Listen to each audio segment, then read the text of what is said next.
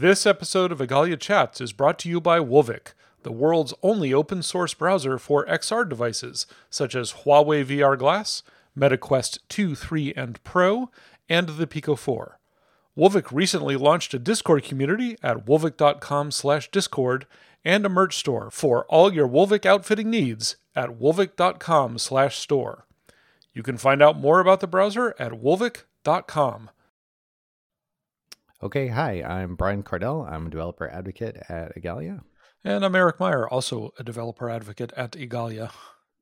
And uh, on this episode of Igalia Chats, we're going to talk about uh, web components. They're kind of seem to be having a moment where they've captured the attention of a lot of bloggers and, and things, right?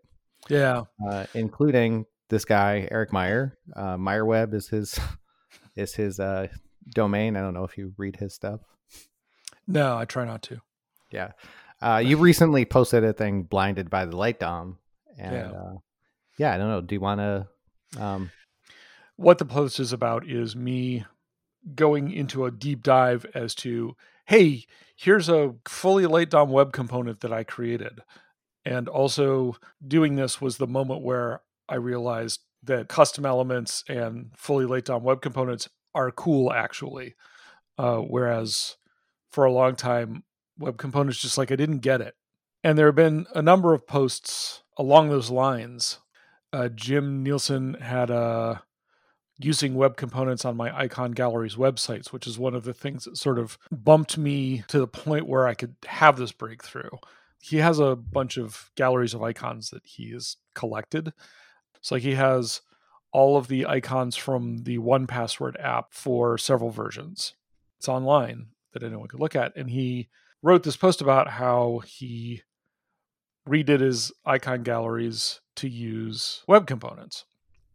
And when I read it, I was like, I don't quite get what he's saying, but I I can tell that there's something here that I should be interested in. Um, which is no nothing uh, against Jim. He had a perfectly fine post. It's just like I didn't get it yet.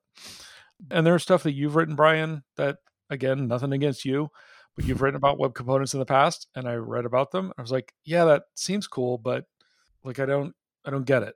this, I mean, this is kind of a statement on uh, writing and evangelism and adoption of features in general, right? Um, I Mhm. think, you know, there's always that like, should I write about X because X is really interesting to me? But I don't know, maybe like a hundred other people have already written about that.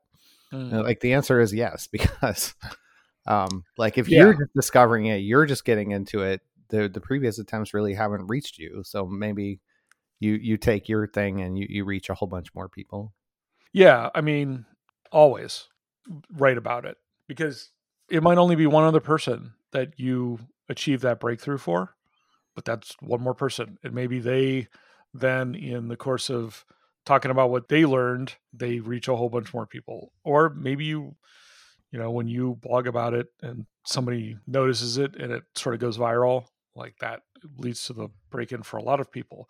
And it's just, we don't all understand things in the same way.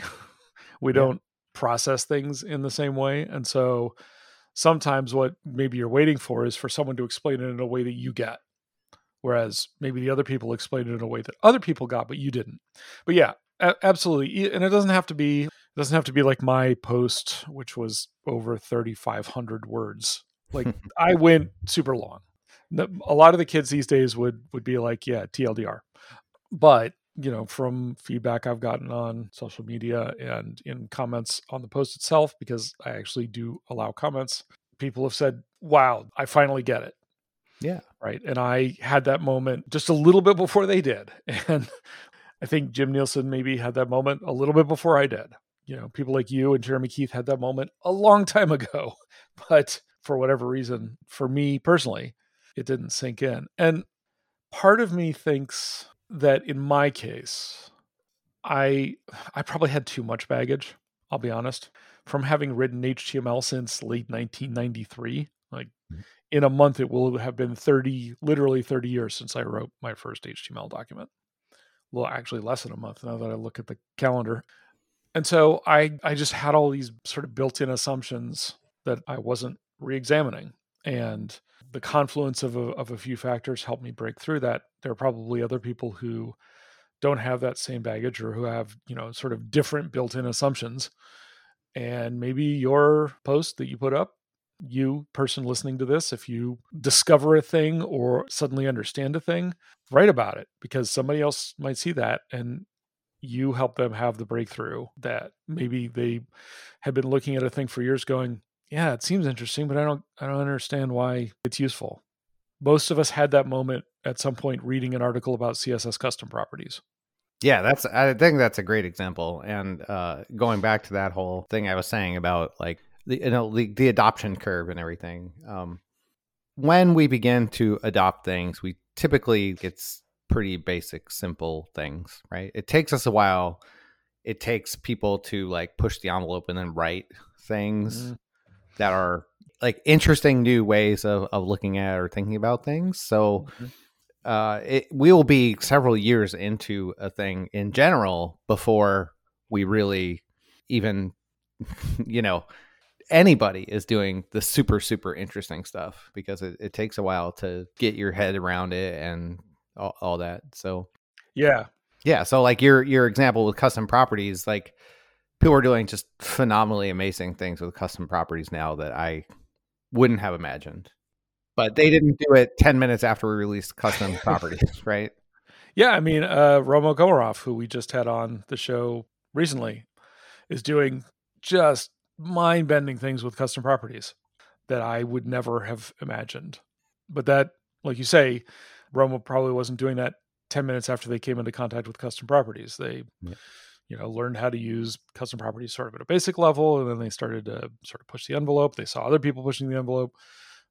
Sometimes that kind of code tennis, for those who remember Photoshop tennis or layer tennis. Um, so layer tennis was a thing where two designers would be signed up for a, a match, quote unquote the first of the two would be given a Photoshop file and they'd have 15 minutes to do whatever they wanted to it. And then they would send the result to the other person in the match who would then have 15 minutes to do whatever they wanted to it, send it back, and they would go back and forth like five rounds or 10 rounds or something like that. Um, so sometimes code tennis happens. That's been happening between me and Miriam Suzanne around web components, right? So I put up this post and I had some CodePen examples to go with it and Miriam forked one of those examples and did some new stuff to it. I was like, whoa, this is cool. So I forked her fork and did some stuff to it and shared it with her. And, you know, she said, oh, wow, some of this is cool. And so like restructured it. And like we were learning as we went. Yeah. And anyone who sort of watched that back and forth might also learn stuff. There were people who were watching sort of this exchange, people who follow both of us on social media and so could see our replies to each other, who said things like, You can do custom events, which was a thing mm-hmm. neither Miriam or I knew when we started, but they came up. And it turns out, yes, you can do custom JavaScript events. You can just make up your own events and nobody will stop you. For a long time. That, yeah. That, that one predates custom elements, even. Like, I didn't really know that. Yeah. And Miriam apparently didn't know that or and also didn't know about dispatch element uh, but i was using in my example i was creating a custom custom event and then dispatching it to cause a thing to happen and so miriam riffed off of that and there were people saying oh wow this is cool and actually another person chimed in i think today or yesterday saying i had forgotten about this capability you know of custom events but like this whole sort of back and forth using custom events reminded me of it in work I was doing today that made a really complicated thing I was doing way easier. Yeah, I love it when that happens. Yeah, so even sometimes it's not so much your post will teach someone something new, it will remind someone of something that they did know but had never really used or for some reason had fallen into disuse or might cause them to see a thing that they already know about in just enough of a new way that they realize, oh, I could use that for this thing that I'm working on. And it would make things so much cleaner and easier. Stuff like that is, is really cool. So this is this is why some of us still blog and it's not all stack overflow and MDN. Yeah. Um, which, you know, don't get me wrong, a good deal of the stuff that I learned as I was doing this web component work, I looked up on either Stack Overflow or MDN, but you know, putting them together and showing like showing my work literally I was like, hey, this is how this works. You know, for some people, been really, uh, really, really helpful. So yeah, that's one of the things you you have to keep in mind. That's always a possibility um, because you and I, I think, have both discovered a lot of times you will just put so much thought and effort into saying a thing and it's crickets. Just for whatever reason, nobody yeah. really responds or shows interest or whatever. And then the thing that you never expected would change somebody's life does. That is so accurate. I just can't even.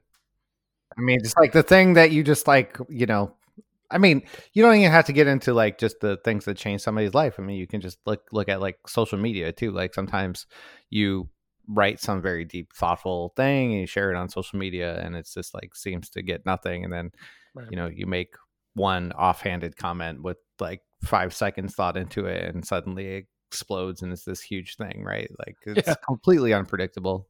And it's it's the same thing with with blogging. So yeah, yeah. I mean, web components are just I feel like, at least in the circles that we run in, there's there's sort of a, a an awareness of oh, okay, wait this this is a thing that we can use to augment the web. So Jeremy Keith just wrote about this, where he was sort of casting about for what like what do we call this? What is this? And I actually like he didn't exactly propose the term web augmentation, but I kind of like it um, because I, th- I think in some of the best patterns of using custom elements and light DOM web components, you're augmenting what HTML already provides. The post that I wrote about what I call super sliders, which is range inputs that have extra things associated with them through the scripts uh, and and the markup of the of the web component of the custom element. I didn't re-implement range sliders and I didn't re-implement you know buttons. I just used uh, input range and and button elements stuff like that and just use javascript to sprinkle a little extra on top basically. Um, and not to make them look different. In fact i don't think i even try to style the range input. It's just as you change this input the component has patterns that let you say okay when this changes like when this input value is changed the effects are applied in this other place in a sort of a very modular way. And Miriam made it even more modular. That was part of the code tennis that we were doing, where she was taking what I had put together and making it much more flexible, more generic. Generic's not the right word, but you know what I mean. So that mm-hmm. rather than being very focused on, okay, so this is about changing font sizes, you know, she made it so that you know you can change this range slider and you can say what it's supposed to change. Yeah. And then the javascript just looks at the markup and says oh, okay this is what we're doing which is really useful. And now i want to like completely rework the tool that i created that i was writing about in my post to use her pattern. I'm not going to do it but i want to. Yeah. um that's that's really fun. And actually like it was um, one of the ideas with you know, like the Extensible Web Manifesto was that we were supposed to go out and invent these because exactly that kind of thing happens in the wild, right? You can say, Hey, I have this really great idea and I've thought about it so deeply, and here it is. Anybody can use it.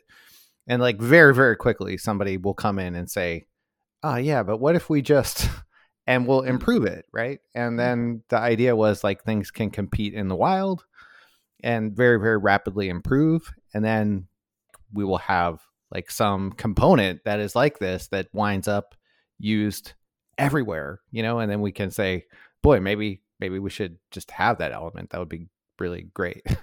You know just have a standard version of that element or something. So i i really love that that happens. And the th- one of the things that i think has always hung it up from happening more is that um, there is sort of like no there's no great way other than here is like a single uh, author or a single component library made of web components that I like and trust for you to discover them and have any sort of faith or sense of them, you know? Right. Yeah. Um, that's a thing that I also tried to set up. I, I think I mentioned this in our Brad Frost talk too, where we, I think we talked about web components kind of a bit in that one where I, I thought we should focus on that somehow. Like we should set up a, a sort of underwriters labs for web components where you could submit them and get you know other people to review them from like cross disciplinary like this is accessibility this is performance this is stylability and so on you know mm-hmm. and then you can help the kind of cream rise to the top that way um, right but yeah i love that that happens i wanted to mention that uh, jeremy keith wrote a really good post in 2016 mm-hmm. um, that was called extensible web components where he talks about some of the same things that you talk about and i think we should like highlight them here because i think i i see like repeatedly people discover sort of like similar ish things and maybe we can just sort of like talk about them a little bit and mouth blog them. So like it is very very tempting for you to mint a new element that is just the element itself. So, like the example you could use in yours is like mm. fancy slider, right? Right. like you, you could just make a thing called fancy slider, you know, like it, it just has the attributes on it or whatever, but that's it. It's just you put the element in and good. But uh, if anything goes wrong with that page or there's no JavaScript or whatever, while the page is loading, it's just empty. There's nothing there right? Like it's just right. like putting an empty span in your page. Yep. That kind of sucks. yeah. Um, and the alternative to this is that you decorate some otherwise good HTML and CSS anyway. So, like in your example, you put an input inside it and you say, like, this is what it's based on. Mm.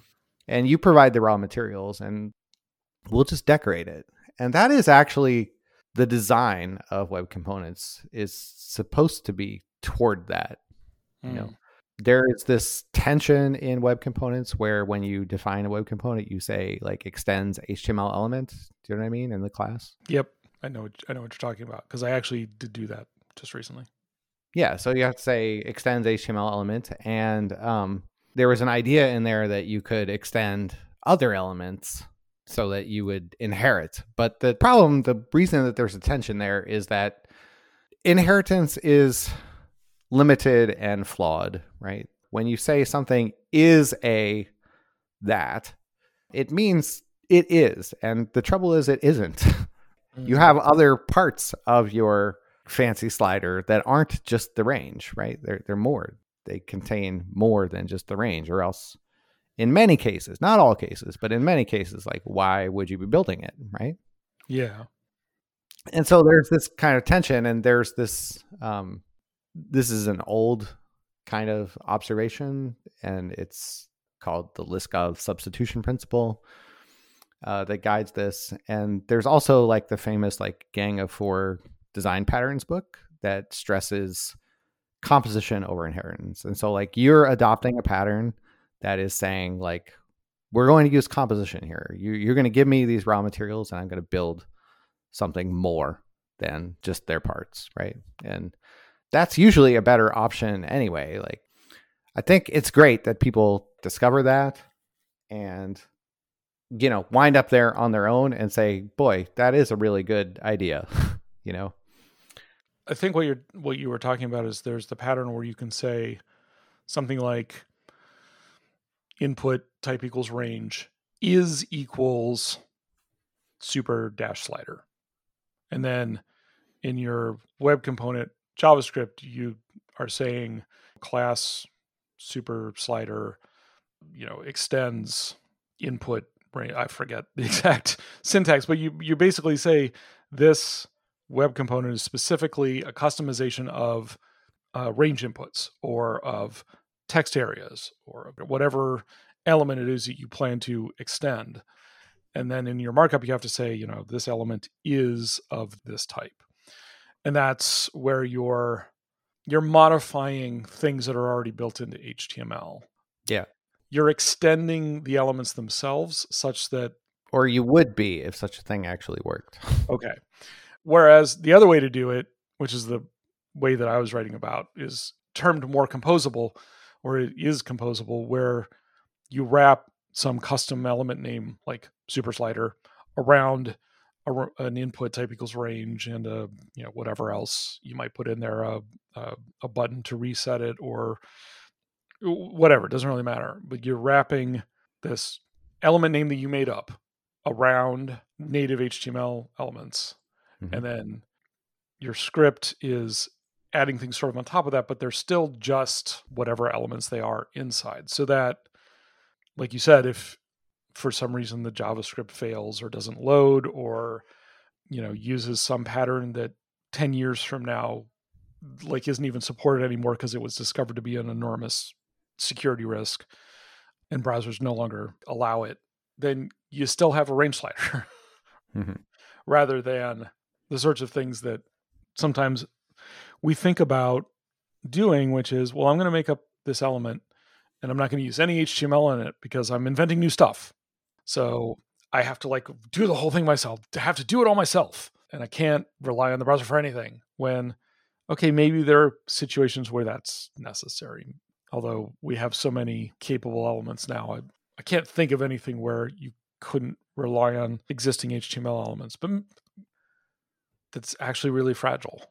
Yeah. And uh, Jake Lazaroff had, a, I think, a really good post about this Oh, good. I'm glad you're bringing that one up. Yeah, titled Web Components Will Outlive Your JavaScript Framework, which is talking about basically what we're talking about here. You know, saying, hey, if you do web components that are based on, you know, actual HTML with a little bit of just light touch JavaScript, you know, just as much as you need and no more, then that is much more likely to live and be workable over long periods of time than if you use something like React or Svelte or Vue or whatever that doesn't take this approach where everything is sort of made up and there's JavaScript that takes this sort of made up markup and turns it into HTML because that's what those frameworks do, right? React at the end is outputting HTML and, and CSS and JavaScript like it has to, or else the browser won't render it. And if React one day follows the path of every other framework ever which is it falls out of favor and becomes you know less desirable or or whatever you know just people aren't using it anymore in 10 years let's say you know your react site could be at risk of falling apart because it's like oh, react nobody supports that anymore. Yeah. Whereas if you just use the basic html and sprinkle a little bit of javascript on top of it what we call quote unquote vanilla javascript right? Like it doesn't use preprocessors or frameworks or extra libraries or whatever, that is much more likely to be functional over long periods of time, not just web long periods of time, actual long periods of time, you know, decades. And when you decide to move your blog from WordPress to Eleventy to some custom new thing in in 5 years, like your custom elements are still going to work flawlessly. Yeah. And I've seen that work uh, across an enterprise where there's 20, 30 applications that are all sharing web components that are using like different technologies to assemble the pages. And that's pretty amazing, you know? Yeah.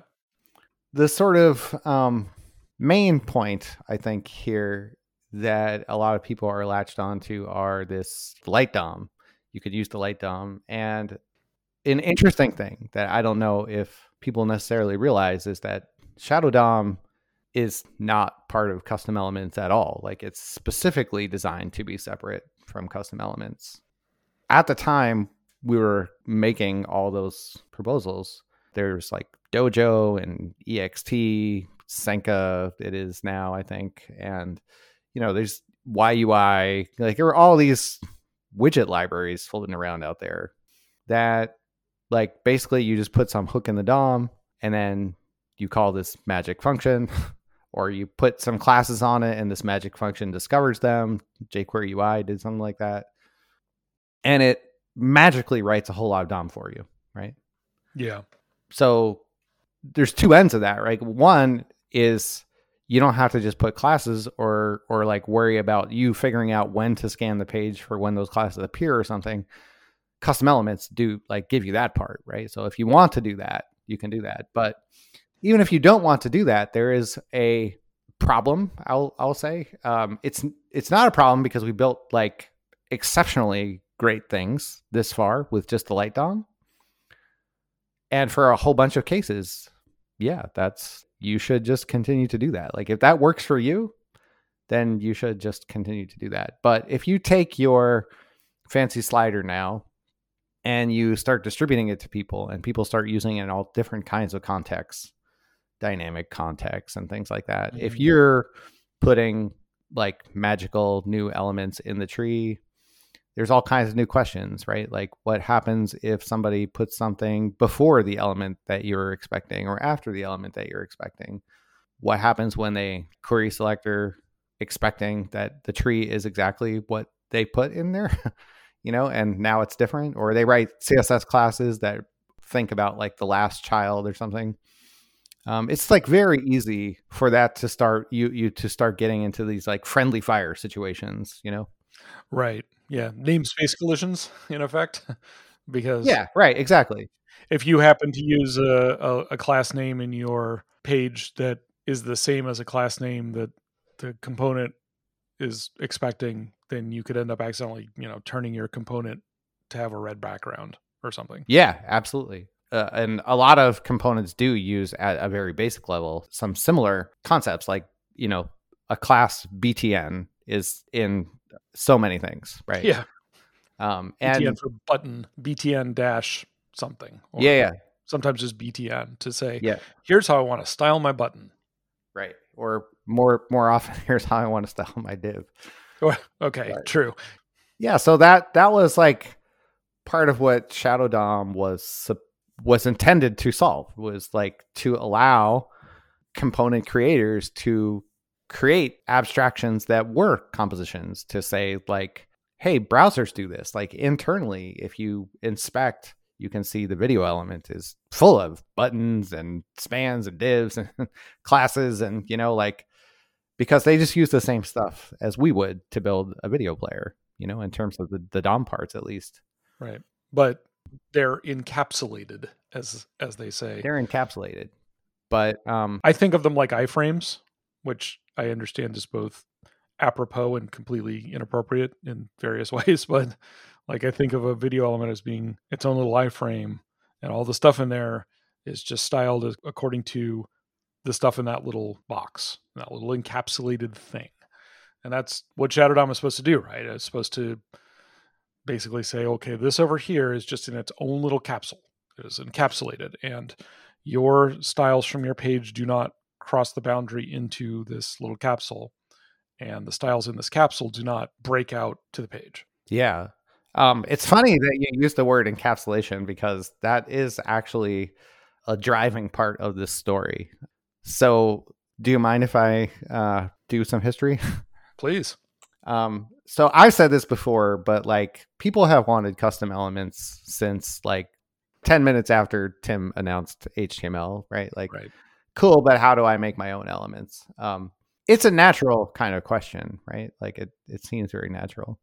And we, web components is not the first try at that.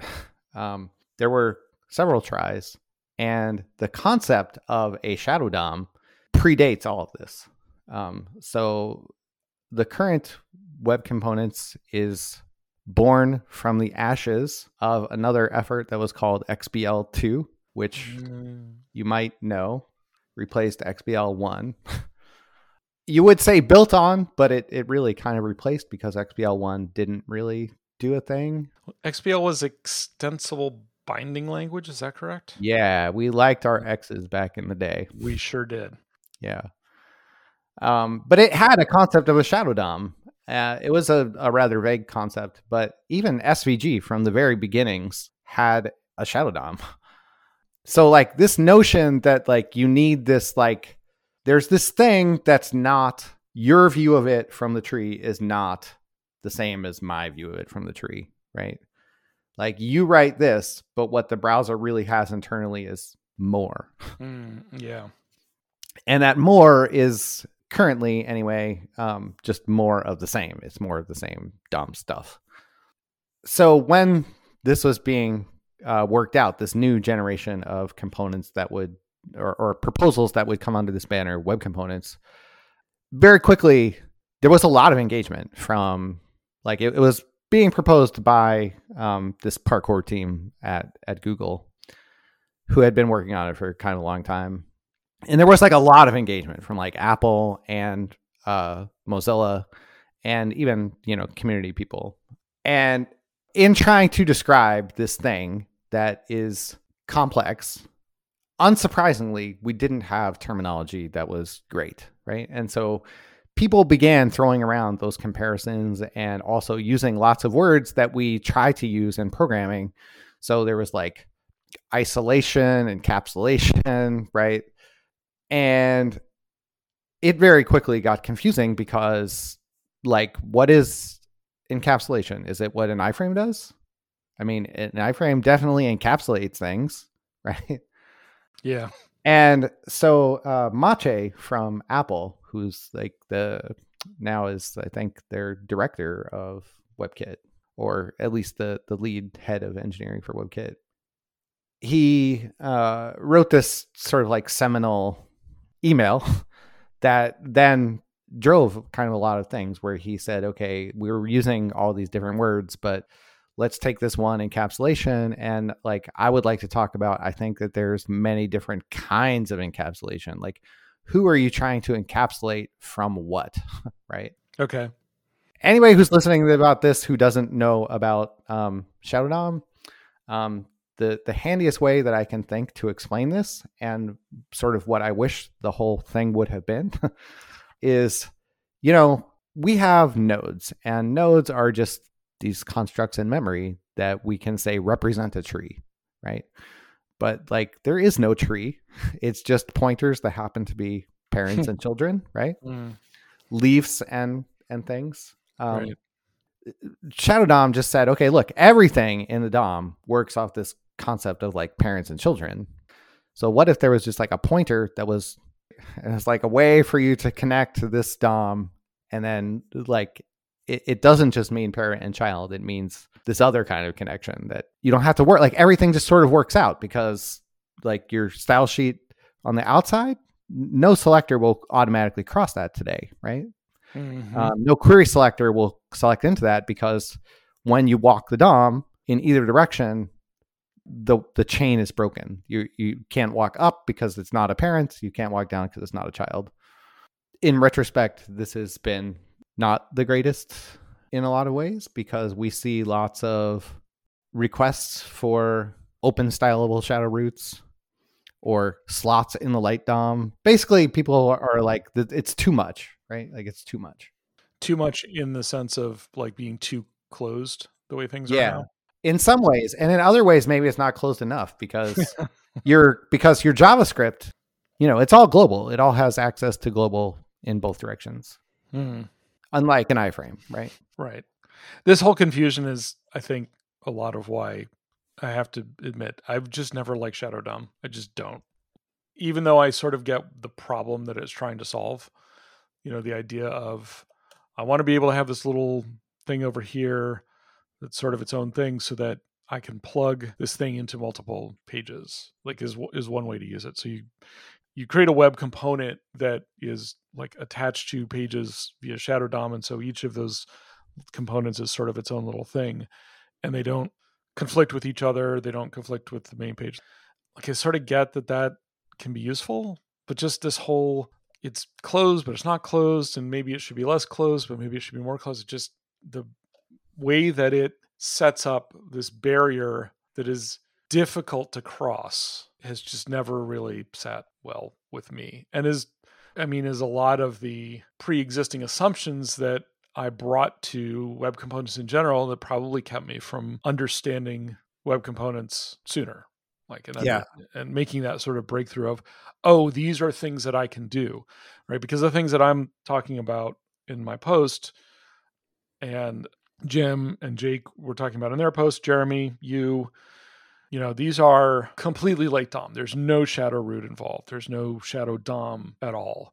Everything is in the light dom. Everything is completely accessible from the page right? And in some cases that might be a problem. Mm-hmm. so these are these are not going to solve every scenario but they really work for me because it's like okay well everything's here. I can style everything i can script everything.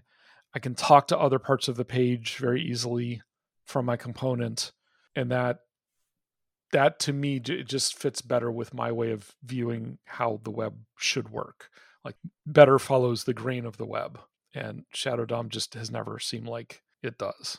But the browser itself uses shadow dom i know. And yet. I think this is part of the trouble is that we we don't have the answers at the start you know to me personally it feels like we missed some important aspects and use cases that have hindered the adoption of even custom elements, even though custom elements have nothing inherently to do with Shadow DOM, you know? But I think things that we missed at the time were like sort of treating everything as if they're like a single ish case. And one of the things that I see now is that we do have other cases. Like one that I have brought up in the past is um, you know what's a useful thing to use child DOM for maybe is there's lots of elements that are like here is a markdown processor or a ASCII math or a LaTeX mm, mm-hmm. processor that yep. you as the author can just put in markdown or whatever. You know, when you do that, you don't want to destroy the original content because you want it to be there and you want it to keep edit- being edited. And you know, you don't want to be just constantly changing their whole tree. But, you know, like it's not a secret what this component is doing. You know, um, I'm not trying to hide from you that it's creating headings and M's and strongs. And I, like, I want you to know that is actually the point of this component. And so I feel like in those kind of cases, like you just want your CSS to come through, right? Like you want your headings to look like your headings and your paragraphs to look like your paragraphs. Like that's a mistake to not have some means of cooperation there. That barrier is like way too hard for that those kind of use cases. We don't we don't have any solution for that. And there's there's lots of there's like three or four different things that we've articulated in terms of like what a more open shadow root might be like and why you might want that. But it's tricky because i really do think that there is a important role for something which will be shadow dom and and we also missed because of the barrier we missed a lot of important accessibility questions because accessibility in aria is almost all id ref. Hmm, okay. And id refs are you know a global mechanism and well they don't cross, you know, they don't cross the boundary.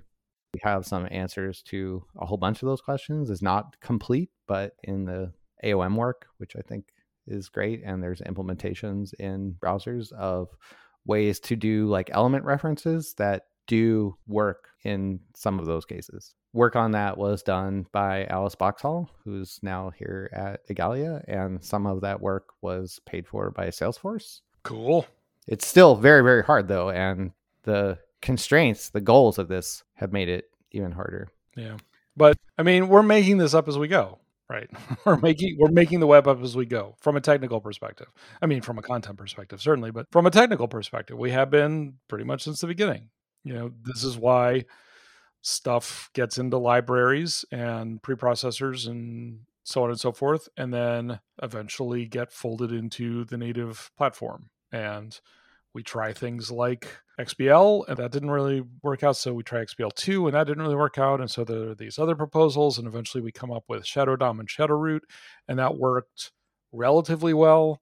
But now we might look at it and say, okay, with the benefit of hindsight, it turns out maybe we should have done these things differently. You know, in some cases, we realize maybe we shouldn't have done thing at all, like the visited styling eventually we realized no we should not be doing that for security and privacy reasons because it turned out, yeah, it seemed like a good idea at the time, but turns out it wasn't. Yeah, we're we're making it up as we go along, and like we need experiments, and I think that the real sort of primitive things that can only be done by the platform, there, there's no way other than for somebody to implement in, in the platform and try to get as much experimentation and feedback as possible. There's no other way to to do that. And right. this plays off that thing we were talking about earlier about how like it takes a long time. Like you have to have the thing for a long time before you can really realize how to use it well. Yeah. You, your design has to make contact with the real world, basically.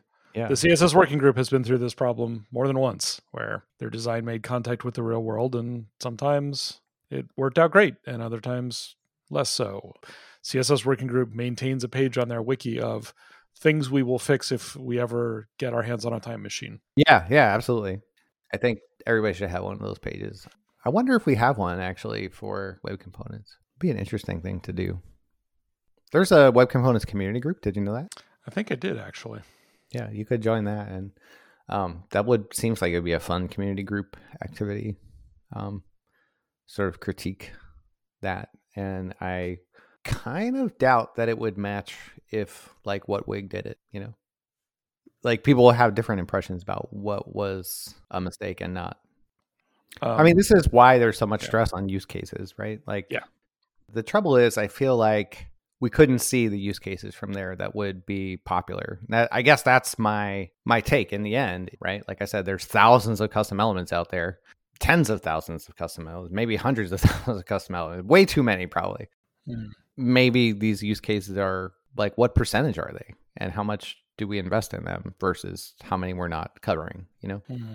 that's where I think you have some in- interesting thing to think about. So, you know, share your thoughts. Definitely. I think that's what we're coming. And uh, web components. Web components are pretty cool. Yeah. Custom elements. Custom elements, very cool. That's I think that's part of the problem. The banner we chose, web components, includes lots of things together that could be used to make the same thing that the browser has. But custom elements, they're just a way to plug into the lifecycle of the DOM, and that is pretty sweet. Yeah. So if you're listening and you haven't checked out uh, custom elements, maybe uh, put that on your to do list of things to just sort of check out and play around with because they're very interesting. Thanks, Brian. Thanks.